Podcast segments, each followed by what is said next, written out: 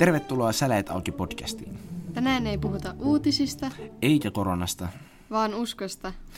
Ja mä oon teidän hostina Aaron. Ja mä oon Jessica. Ja tänään meillä on erityisvieraana Hannu Hietaniemi täällä näin. Terve. Moi moi. Ja Hannu toimii tällä hetkellä Mikkelin Vapaaseurakunnassa pastorina. On kuusikymmentäkolmevuotias kuuden lapsen isä, joihin minä mukaan lukeudun. Ja haluttiin tänään kutsua sut, että voitaisiin vähän tutustua suhun ja sitten saada vähän tämmöistä uutta, vähän aikuismaisempaa näkökulmaa ja sisältöä meidän mm. aiheeseen tänään. Meillä on tänään aiheena, että me haluttaisiin kysyä siltä ja saada näkökulmaa siltä siihen asiaan, että kuinka paljon, niin kuin tämä on tämmöinen yleisaihe, että kuinka paljon uskovan tulisi lukea Raamattua. Ja siihen liittyen me ollaan kerätty sitten kysymyksiä, mihin me toivottaisiin, että sä ainakin yrittäisit vastata niin kuin parhaan taitos mukaan. Sopii. Mutta tavallaan ennen kuin me sitten siirrytään tähän, että me ruvetaan kyselemään sulta hirveästi ja laitetaan niin sanotusti niin kuin tulta, niin mä haluaisin ehkä tietää siusta vähän ensin, niin kuin, ensi, niin kuin ihan en, ekana. Ja voit vaikka kertoa itsestäsi ekana, että miten sä oot tullut uskoon ja mitä kautta sä oot sitten lopulta päättynyt pastoriksi. Se on kyllä niin pitkä tarina, että mä sitä kaikkea ei rupea kertoa, mutta lyhentäistä voisi vähän näin mennä läpi, että, että mä oon tullut uskoon vuonna tuhatyhdeksänsataakahdeksankymmentäkaksi vapun päivänä. Naapuri, naapurikylän koulussa oli silloin semmoisia hengellisiä tilaisuuksia ja äiti sai mut houkuteltua niihin myös mukaan. Ja minkä ikäisenä? kaksikymmentäneljävuotias suurin piirtein. Joo, joo, joo. Ja sitten ensimmäinen tilaisuus oli jo semmoinen aika, aika hiostava tilaisuus. Mä täysin, että se kaveri puhuu semmoisia asioita, jotka koskee munkin elämää. Ja, ja tota, lähdin kuitenkin sitä pikkusen niin kuin karkuun sitä tilanteesta. Ja sitten seuraavana iltana taas uudelleen piti lähteä kyytimieheksi. Ja ikuisesti muistan sen, kun me mentiin sitten sinne koululle. Se oli aivan täynnä väkeä ja siellä ei ollut missään mulla enää tyhjää penkkiä muuta kuin sen puhujan vieressä. Ja, ja mä jouduin sinne eteen ja en kehdannut enää lähteä karkuunkaan. Ja sitten se kokous tietenkin eteni siinä. Oli laulua ja oli, oli musiikkia siinä mukana. Sitten, sitten niin, tota, oli niitä puheita. Ja sitten se vaan se puhuja ihan lopuksi niin kehotti niitä, että jos on joku, joka haluaa tulla uskoon, niin nostapa kätes ylös, ja mun tuntuu, että mun käsi painaa ainakin tuhannen kiloa, että se ei nouse mihinkään, mutta yhtäkkiä mä vaan tajusin, että mun käsi on ylhäällä. Ja, ja, ja silloin samana iltana yksi toinen henkilö teki samanmoisen ratkaisun, ja sitten kun ne kehotti meidät tulee siihen etupenkkiin ja sen äärelle niin kuin polvistua, ja siinä mun puolesta rukoiltiin, niin siinä se tapahtui. Ja. Se oli aika mahtava juttu, ja heti sen jälkeen mä tajusin sen, että tämä on se, mitä mä oon etsinyt koko elämäni. Mm. Vaikka mullakin oli ollut monenlaisia muitakin juttuja elämässä, niin sieltä löytyi niin kuin se tosi vastaus. Mm. Elämän tarkoitukseen ja kaikkeen. Pikkuhiljaa se alkoi kirkastua, ei se kerralla kirkastunut. Mm. Eli lähti niin kuin kaikki tämmöiset, ehkä tämmöiset normaalit, vähän tämmöiset kyseenalaiset rutiinit lähti muuttumaan ja tällaista. Millä, millä tavalla se niin kuin konkreettisesti niin kuin se muutos? Ehkä kaikkein konkreettisin muutos, minkä mä itsessäni huomasin, oikeastaan niin kuin se mä oikein huomaamalla huomasin. Toiset sitten puhuu jostain muista asioista, mutta itse mä huomasin sen, että mun kielenkäyttö muuttui. Yeah. Että mä olin aika paljon käyttänyt kaikennäköisiä voimasanoja, niin mä vaan yksi, yhtenä päivänä huomasin, kun mä olin työmaalla, että, että mä en ole muuten käyttänyt noita sanoja enää pitkään aikaa. Se tuli ihan yhtäkkiä semmoinen, vain semmoinen kokemus, että ei, että ne on jäänyt pois. Ihan niin kuin automaattisesti. Ihan automaattisesti. Joo, se joo, oli niin kuin semmoinen, niin huomaamatta. Mm. Se oli niin kuin olisi joku pyyhitty joku nauha puhtaaksi. Joo. Mm. On sulla sitten ollut niin kuin perheessä, kun sä sanoit, että sun äiti niin kuin pyysi sua sinne mukaan sinne kokoukseen, niin on sulla sitten niin kuin ollut, niin kuin, että vaikka porukat on ollut uskovia vai millä tavalla se on niin kuin mennyt?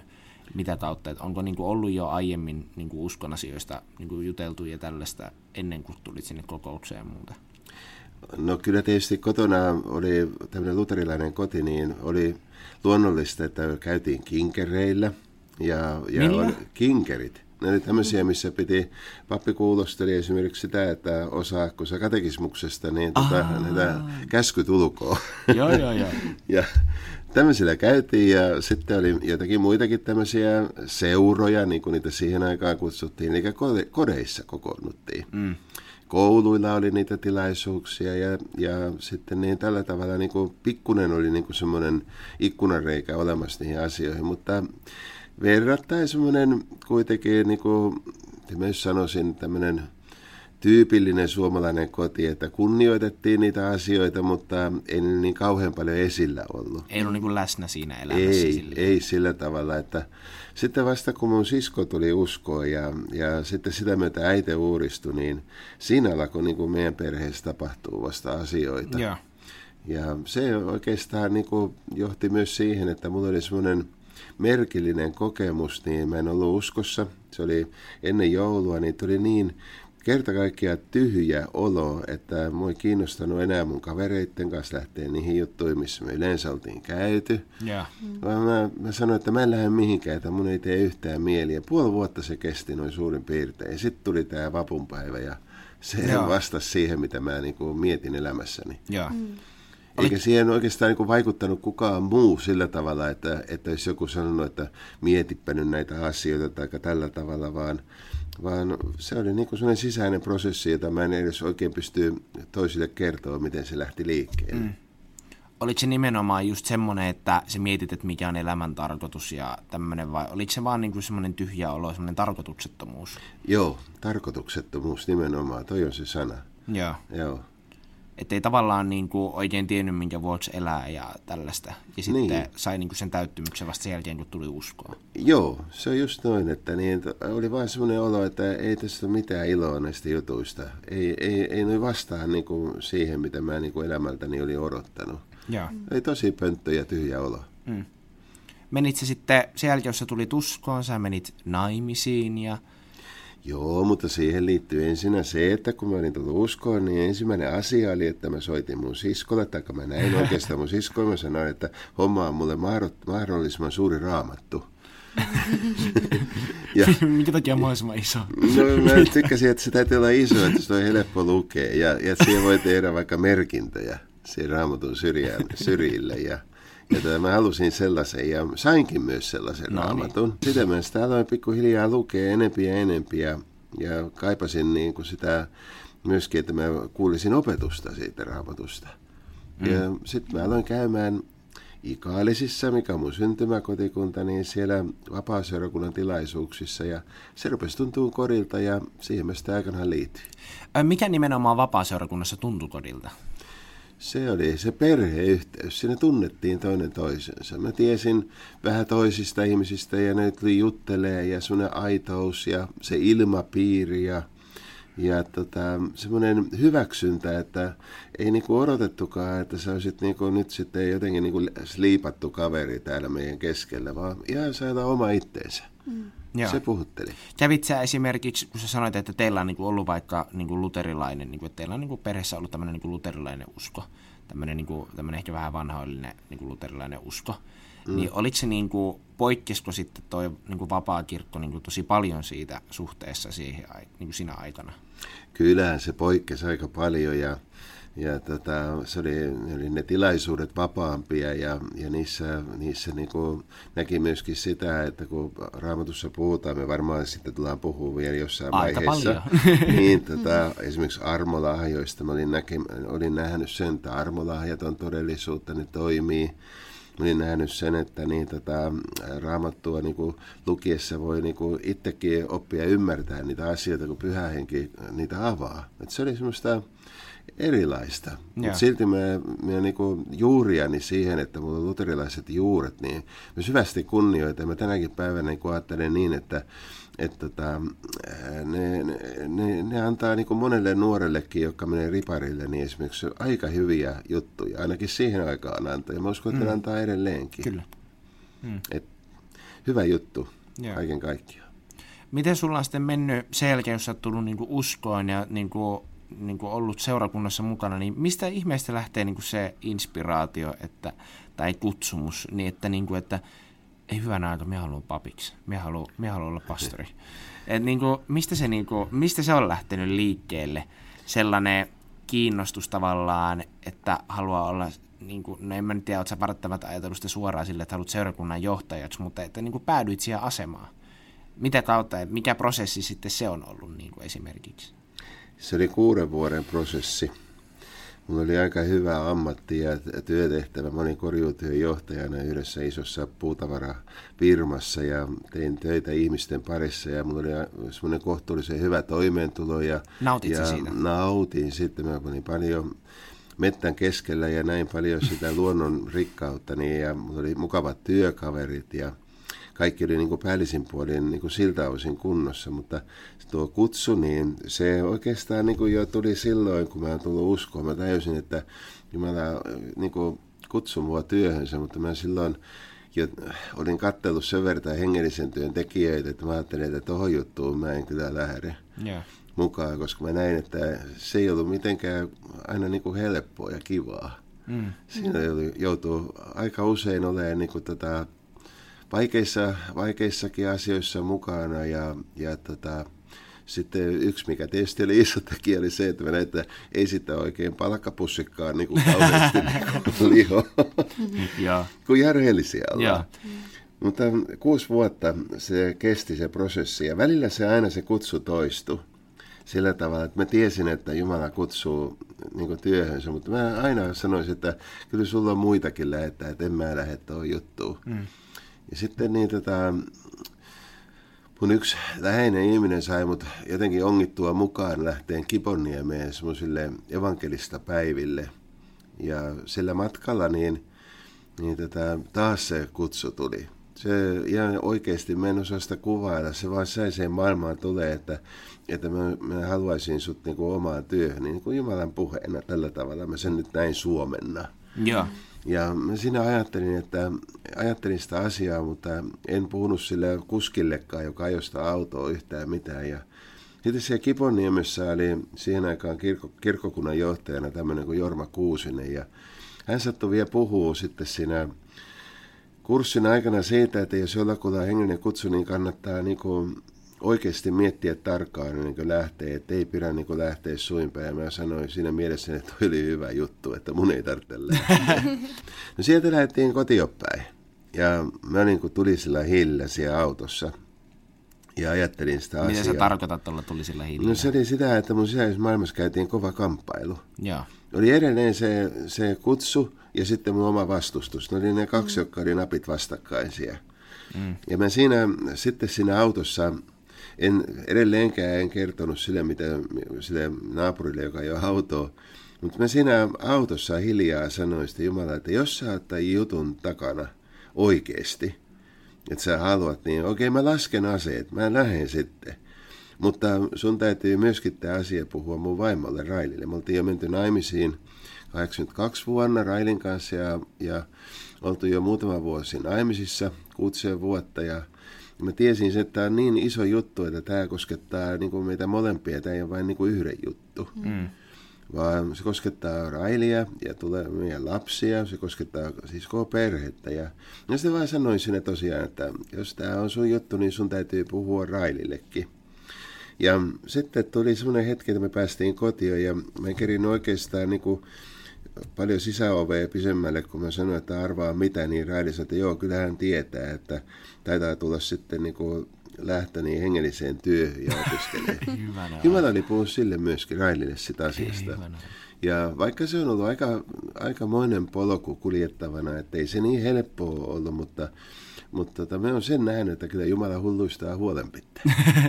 Vahvistiko se, että, että Raili oli jo sitten niin kuin silleen, että joo, vahvisti, joo, mennään. Joo. Mutta sitten se vielä koeteltiin sitä kautta, että meillä oli luvattu asunto. Silloin oli tuo Vapaakirkon teologinen opisto tuo Hangossa, niin oli luvattu asunto sieltä ja, ja kaikkia tämmöisiä asioita. Ja, mutta semmoinen viimeinen vahvistus sitten sille, että mut on hyväksytty siihen koulutukseen, niin sitä ei kuulunut.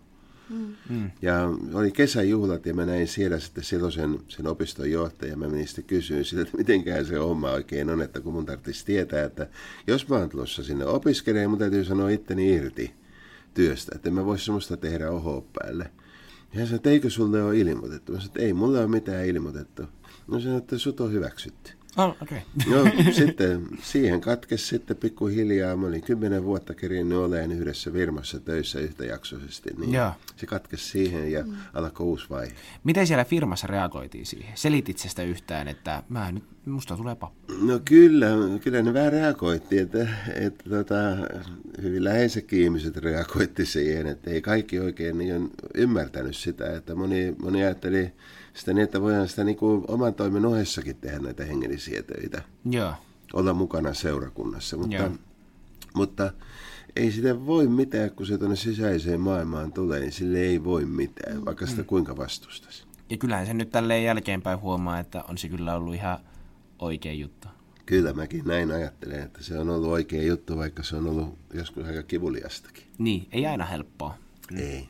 Niin kun sitten opiskelit itse papiksi, niin oliko siinä nimenomaan sitten se ihmisläheisyys, mikä vetosi, vai sitten se, että voi niin kuin tutkia nimenomaan Raamattua, vai pääsee syventymään lisälle uskoa? Mikä siinä oli se juttu, mikä sua innosti kaikkein eniten? Kyllä se Raamattuun tutustuminen, sen Raamatun sanan ymmärtäminen ja, ja, ja se niin oli niin kuin hieno juttu, mutta siihen liittyy myöskin se, että, että eihän, eihän niin kuin jos ajattelet, että sä oot työntekijä, niin äh, sinne täytyy olla myöskin jotakin siihen liittyvää, että sä haluat sitä kertoa muille. Ja, ja se oli se, minkä mäkin koin, että mä haluan sitä myös kertoa muille ja haluan oppia siitä asiasta. Kaiken sen, mitä mä voin vanhemmilta, esimerkiksi työntekijöiltä ja siellä koulutuksessa olevilta opettajilta oppia. Joo. Hmm. No, tämä itse asiassa on meillä nimenomaan niin kuin päivän aiheenakin tai tämän niin kuin podcastin aiheena ylipäätään, että just nimenomaan niin kuin alussa mainittiin jo, että miksi Raamattua kannattaa lukea. Ja sä vähän tuossa niin kuin avasitkin sitä, että vähän minkä takia. Mutta kun sulla on niin kuin kuitenkin niin kuin tosi pitkä aika, että sä oot nimenomaan käytännössä työksessä teet sitä, että sä tutkit Raamattua ja sit sä niinku esität niitä oivalluksia ja kaikkea muuta. Käytännössä viikoittain sunnuntaisin sä niinku kerrot sitten niitä, mitä sä oot sieltä löytänyt ja mitä sieltä Jumala on puhunut ja tällaista. Niin jos kysyy sille heti pintapuolisesti ison kysymyksen, että, että miksi kannattaa lukea Raamattua, niin mitkä on sulla niinku ne tavallaan ne semmoiset niinku, niinku, tämmöiset syyt, minkä takia sä suosittelisit sitä?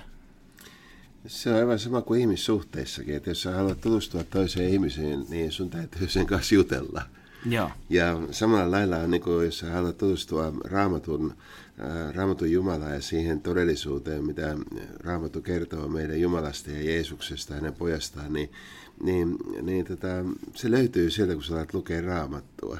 Mm. Ja sitten kun siihen yhdistyy vielä se kolmas näköala, että Pyhä Henki alkaa avaa sitä Raamatun sanoma, eli Pyhä Henki on Jumalan kolmas persoona, joka on, jonka, je, jonka je, puolesta je, Jeesus sanoi tällä tavalla näin, että teille on hyväksi, että me menen taivaaseen, että mä lähetän teille toisen puolustajan, Pyhä Hengen, olen teidän kanssanne.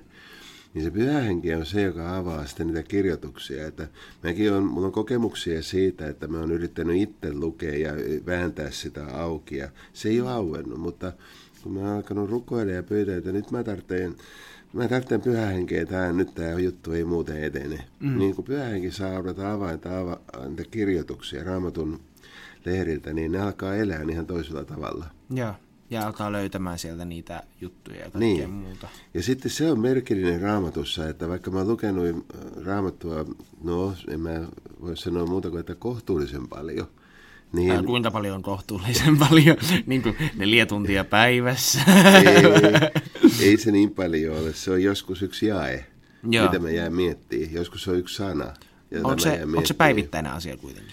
No aika usein se on sillain, että esimerkiksi kun mä valmistaudun johonkin tilaisuuteen puhumaan, niin mä oon pyytänyt, että anna mulle joko yksi sana tai joku lause.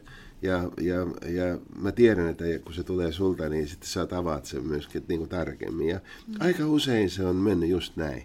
Yeah. Että on tullut yksi sana esimerkiksi ja, ja tota, siitä se on lähtenyt liikkeelle. Joo.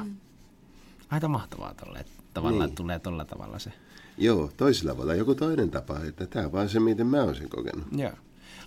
Eli jos sä ennen kaikkea niin kuin sanoit, että niin Raamattu on hyvä keino nimenomaan tutustua Jumalaan, Jeesukseen ja Pyhään Henkeen ja ylipäätään uskoon, niin eikö sitä kuitenkaan, jos lähdetään oikein, niin kuin sanotaan, että on nyt vaikka sellainen piinkova Raamatun niin tämmöinen, että minähän en lue, minä en lue, niin eikö se riitä, että vaikka kuuntelee saarnoja ja sitä kautta niin tutustuu Raamattuun?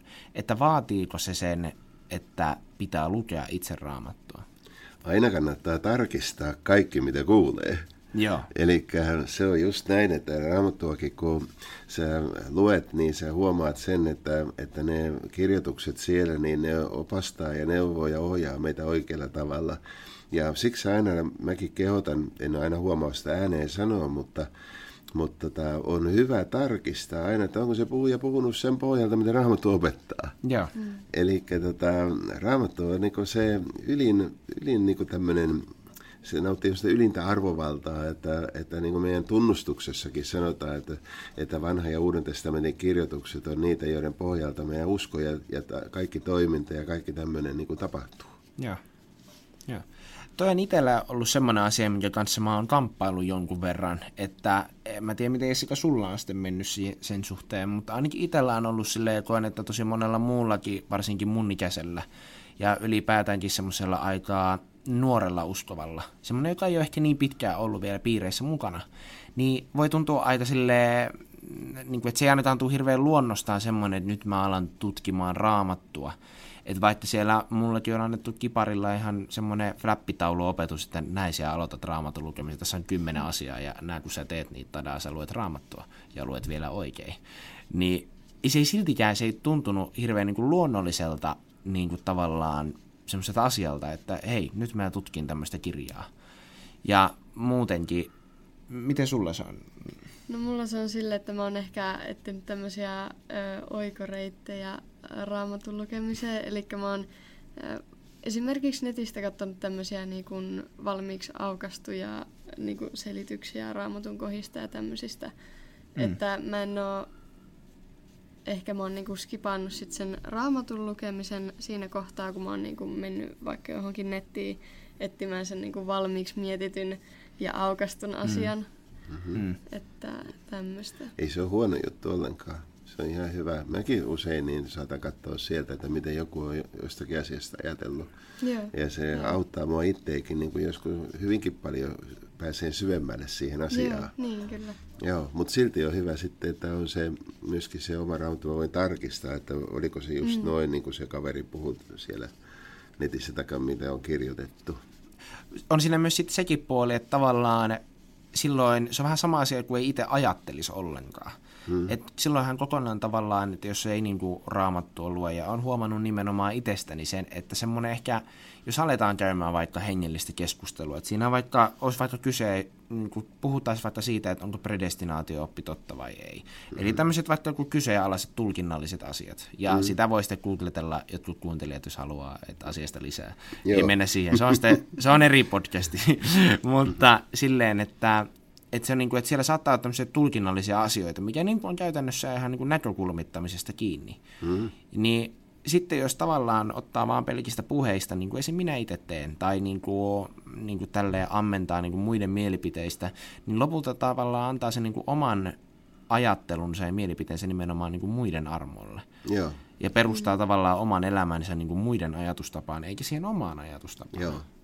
Ja nyt onkin olemassa niinku tärkeä juttu tämä, että kun me luetaan Jumalan sanaa ja ruvetaan tutkimaan sitä, niin se voisi oikein, oikeastaan nostaa kolme tärkeää pointtia. Mm.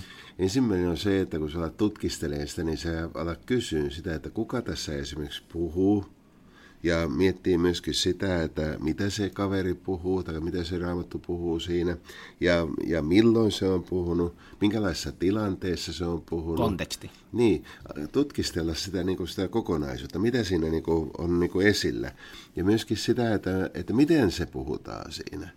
Ja sen jälkeen sitä voi siirtyä taas niin kuin eteenpäin ja, ja tavallaan tulla siihen tulkintaan.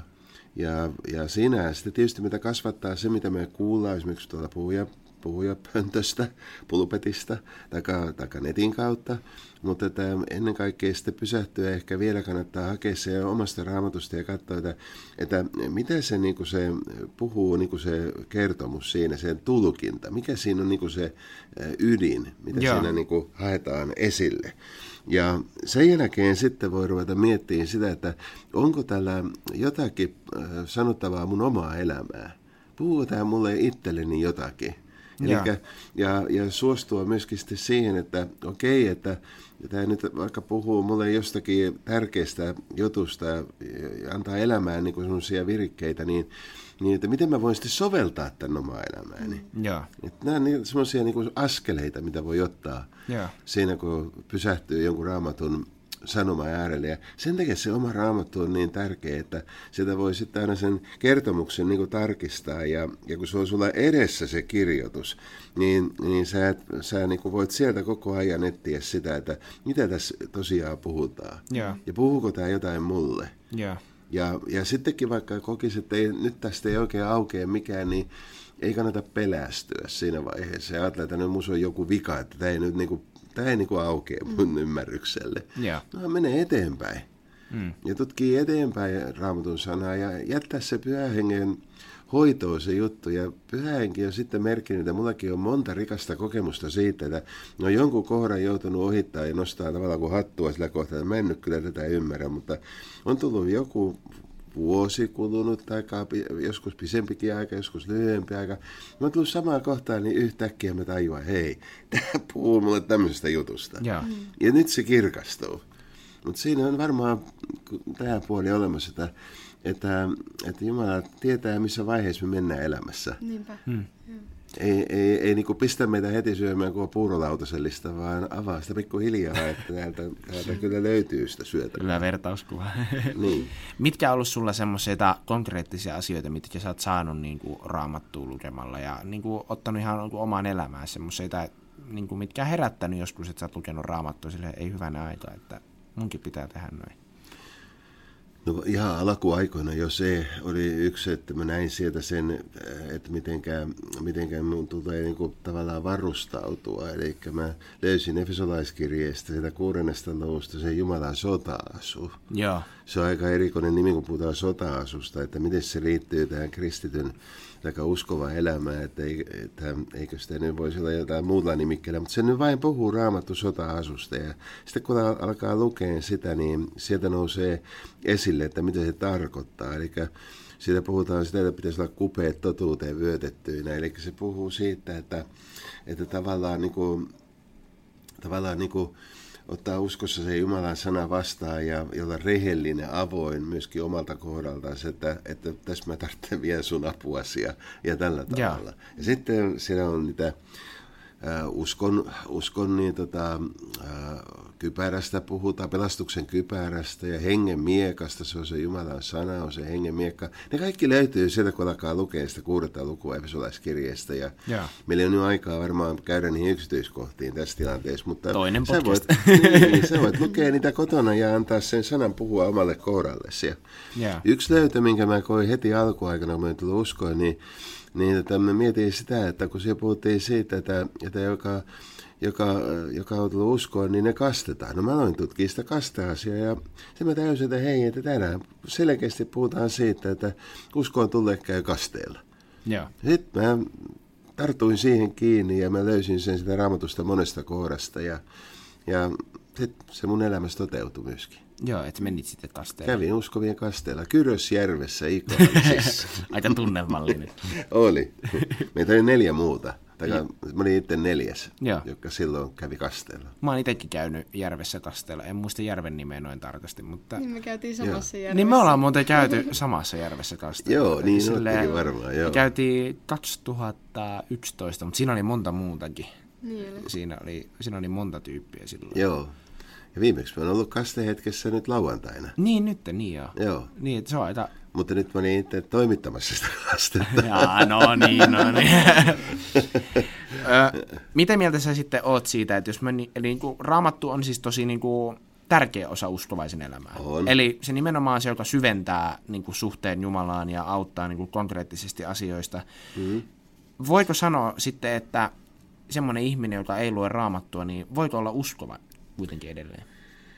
Kyllä varmasti uskossa voi olla, mutta, mutta siihen jää aukko sille kohdalle, että sä opit tunteen sitä Herraa, josta se Raamattu puhuu sillä tavalla, kun hän haluaisi, että me tunnettaisiin elävä Jumala ja, ja Jeesus Kristus omassa elämässämme. Että se jää enemmän silloin vain sen kuullun ja ehkä jostakin, jostakin niin opitun varaan. Ja jää niin kuin se kaikki rikkaus pois, mikä Raamattu meille avaa. Joo. Siihen, avaa niin kuin sisällöksi siihen elämään. Mm. Että, kyllä mä väittäisin näin, että se on vähän, vähän sellainen se on niin kuin vain pieni osa silloin ihmisellä, jos se ei myöskin halua ja löydä sitä Raamatun sanomaa sitä Joo. omaan elämäänsä. Pitäisikö sun mielestä sitten vähän pelästyä, että jos niin kuin Raamattu ei hirveästi kiinnostele ja on kuitenkin uskovainen ihminen ja uskoo nimenomaan Jeesukseen, Kristukseen, niin pitäisikö silloin olla niin kuin vähän silleen hälytyskellot, niin kuin, että din, din, din, pitäisikö mun lukea? No en mä tiedä, en pelästyä tarvitse, koska en mä usko, että Raamattu sitä tarkoittaa, että pitää pelästyä, mutta on hyvä niin kuin tosiaan miettiä, että hei, että onko multa jotain unohtunut tässä elämässä, mm. jotakin tärkeää, ja, ja jos haluaa tosissaan oppia tunteen niin kuin sitten sitä, niin kuin Paavali sanoi, että, että minä että hän niin kuin uskoo häneen, puhuu Jeesuksesta, että hän uskoo häneen, joka, joka on hänen pelastanut ja että hän on oppinut tunteen sen Kristuksen, ei vaan pintapuolisesti, vaan syvältä, niin tota, kyllä kannattaa ruveta tutustua siihen henkilöön, joka on meille valtavan rakkauskirjeen kirjoittanut Raamatussa, että se on rakkauskirje. Se on, se on oikein semmoinen viimeisen päälle rakkauskirje ihmistä kohtaan, pientä ihmistä kohtaan. Joo. Miten Raamatun lukemista, tai miten siihen voisi innostua lisää?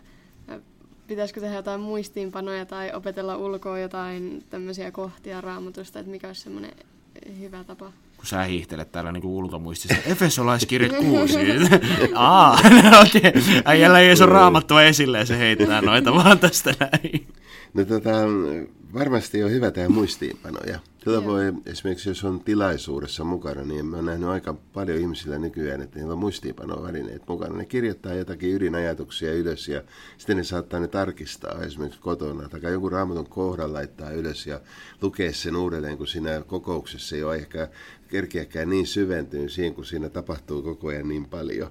Mm. Niin on hyvä, hyvä niin kuin tota, ehkä pitää muistiinpanovälineitä. Ja nykyään on nämä, nämä älykännykät, niihin voi kirjoittaa, että olette mm. nopea sormisia, niitä äkkiä kirjoitatte siihen sen jutun, mikä jää askarruttaan, tai joku, joku asia, minkä haluaa ehkä myöhemmin niin kuin palauttaa mieleensä. Niin sehän on aina mukana melkein tuo, tuo älykännykkä melkein jokaisella. Mm. Sitä voi käyttää siinä, tai tabletteja, tai mitä nyt kulloinkin onkin. Ja, ja tota, mikä sinulla oli se toinen pointti siinä? Sä kysyit vielä muutakin. Että kannattaako niitä opetella ulkoa? Joo. No tota, tämä on aika jännä juttu.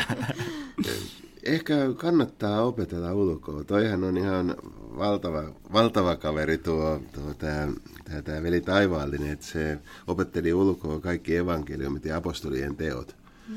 Ulkoa siis. Siinä siis sana, aika, sanasta, sanasta sanasta sanaan, että se tiesi mitä niissä on, niin se pisti ne tulee näin. Mä en osaa niin hyvin. Mutta se nyt onkin ihan, voisi sanoa näin, että hän on ihan oma, oma, oma juttuunsa, että mä nostan hänelle korkealle hattua. Mutta kannattaa opetella semmoisia perusasioita varmasti. Kun yhtäkkiä tulee joku kysyy sulle, että hei, että, että, että miten tullaan uskoon, niin sä kaivat sen Raamatusta, sulla menee aika paljon aikaa, mutta kun se on sulla täällä muistissa, niin sä voit sanoa sieltä ihan selkeästi sen asian, että, mm. että sydämen uskolla tullaan vanhurskaksi ja suun tunnustuksella pelastutaan ja ihminen voi, voi niin tulla uskoon sitä kautta, että pyytää, että tule Jeesus mun elämään ja siihen löytyy monta, monta Raamatun kohtaa. Et niitä voi semmoisia tiettyjä, tiettyjä kohtia niin kuin merkataan itselleen tuonne muistiin ylös. Joo. Mitä mieltä sä oot sitten siitä, että mikä on semmoinen sitten ydinasia, että vaikka olisi vähäisin, mä itse olin pitkään silleen aika vastahakoinen, että en mä halua lukea hirveästi. Mm-hmm. Ja sitten niin kuin itsellä oli ainakin silleen, mä vähän niin kuin, alussa se ei ollut niin kuin ehkä semmoista luonnollista, että nyt mä suorastaan haluan ja palan päästä Raamatun äärelle tutkimaan.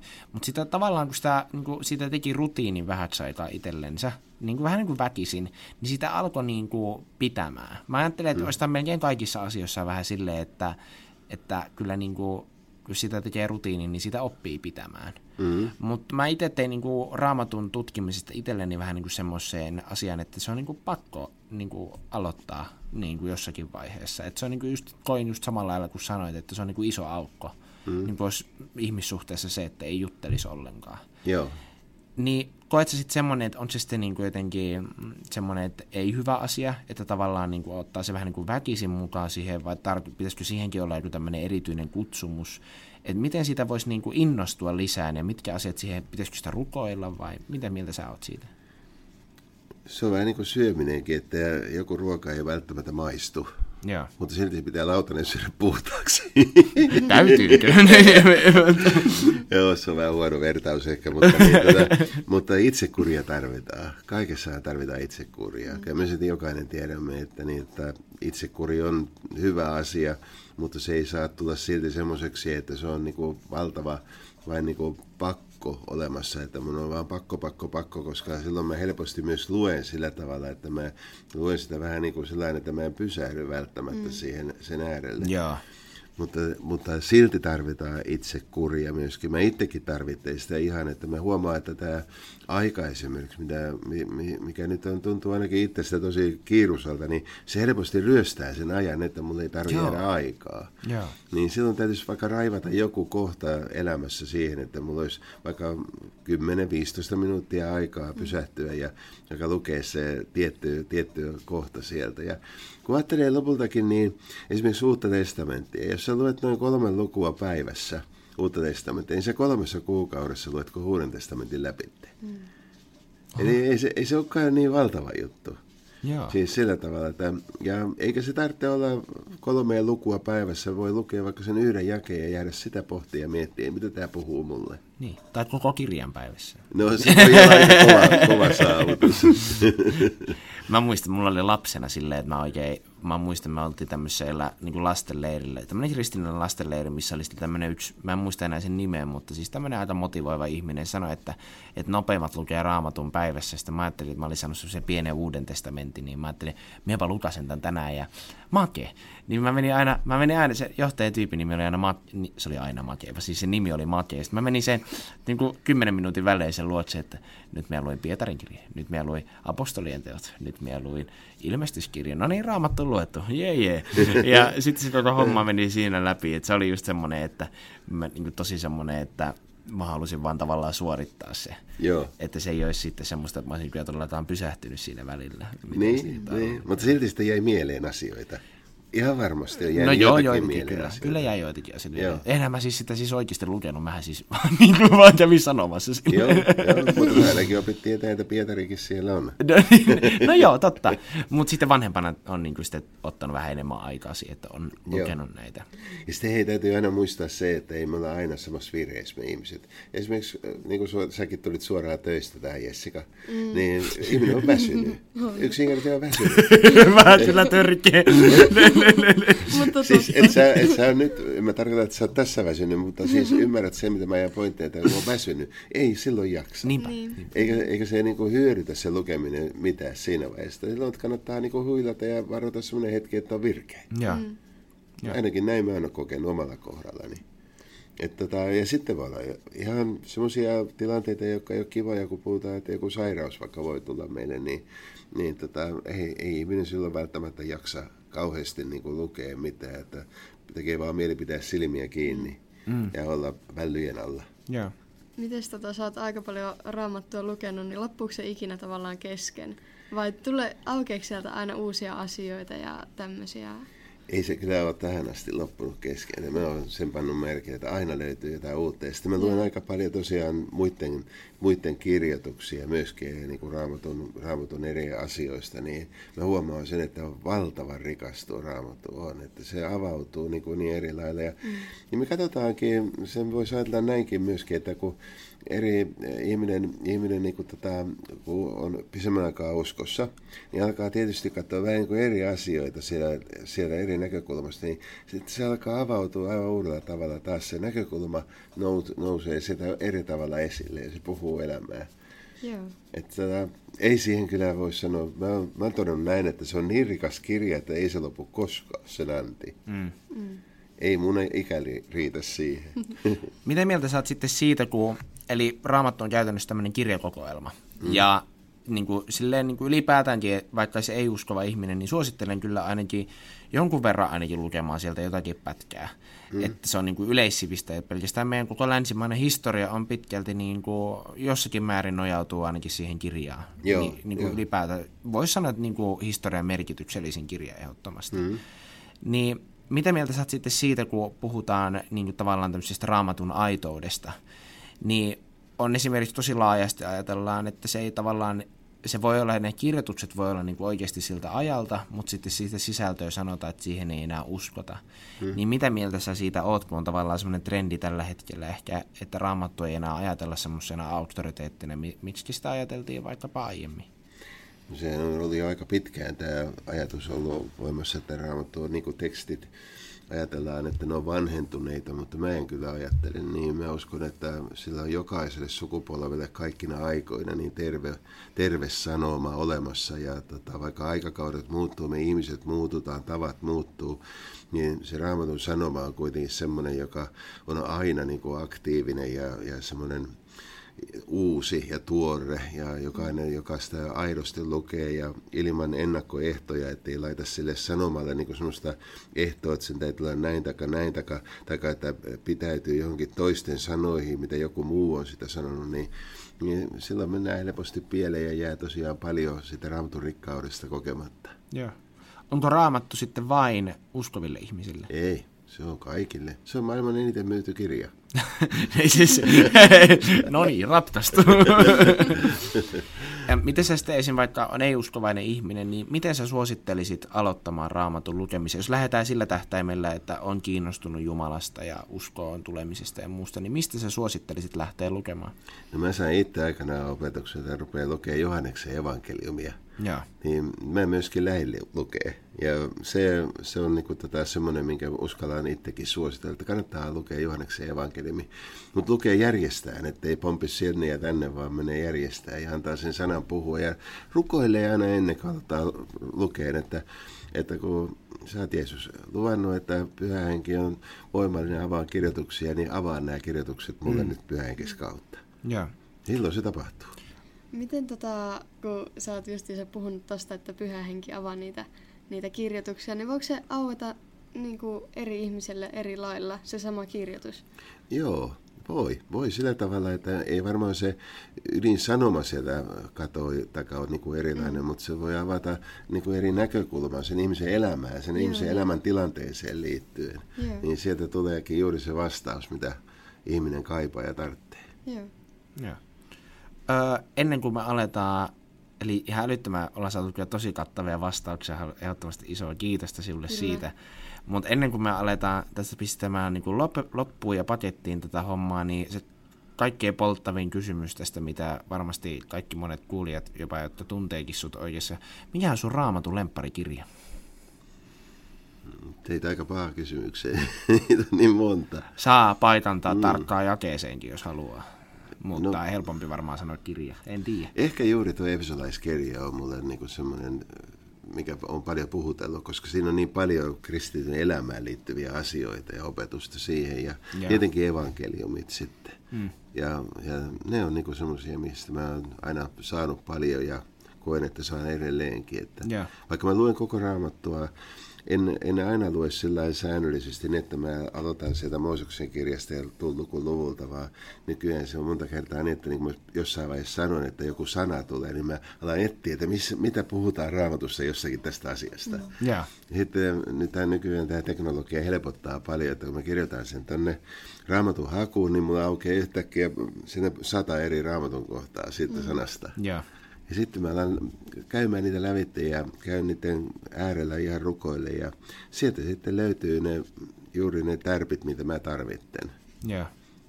Saanko mä kertoa teille yhden jutun, mitä Raamattu voi vaikuttaa ihmisen elämässä? No, anna tulla. Mm-hmm. Äh, mä, oltiin, mä olin ollut Hangossa opiskelemassa jo jonkun aikaa ja, ja me lähdettiin pohjoiseen ajaan autolla.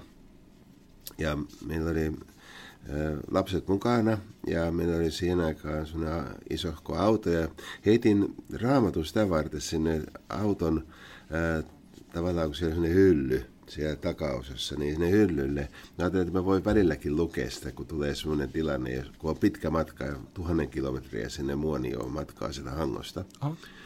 Ja tota, me oltiin ajettu jo pitkät matkaa, me oltiin menty jo Jyväskylän ohitteen ja oltiin jo pitkällä siellä pohjoiseen päin mennessä tarkalleen, muista oltiinko jo Oulussa vai missä, niin mä huomaan yhtäkkiä, että yön aikaa se Raamattu on kadonnut sieltä, sieltä, sieltä auton niin sieltä takahyllyltä. Se iso raamattu, mitä niin, sait. Se ensimmäinen mun raamattuni. Ai ai. Ja, ja tota, Kui pitkä se oli ollut sun? Se oli ollut mun uskoon tulosta niin, tätä vuodesta kahdeksankymmentäkaksi, niin johonkin sinne, äh, kahdeksankymmentäyksi vuodesta sinne äh, kahdeksankymmentäyhdeksän vuoteen, eli semmoisen yhdeksän vuotta, ja siellä oli paljon mun kirjoituksia, yeah.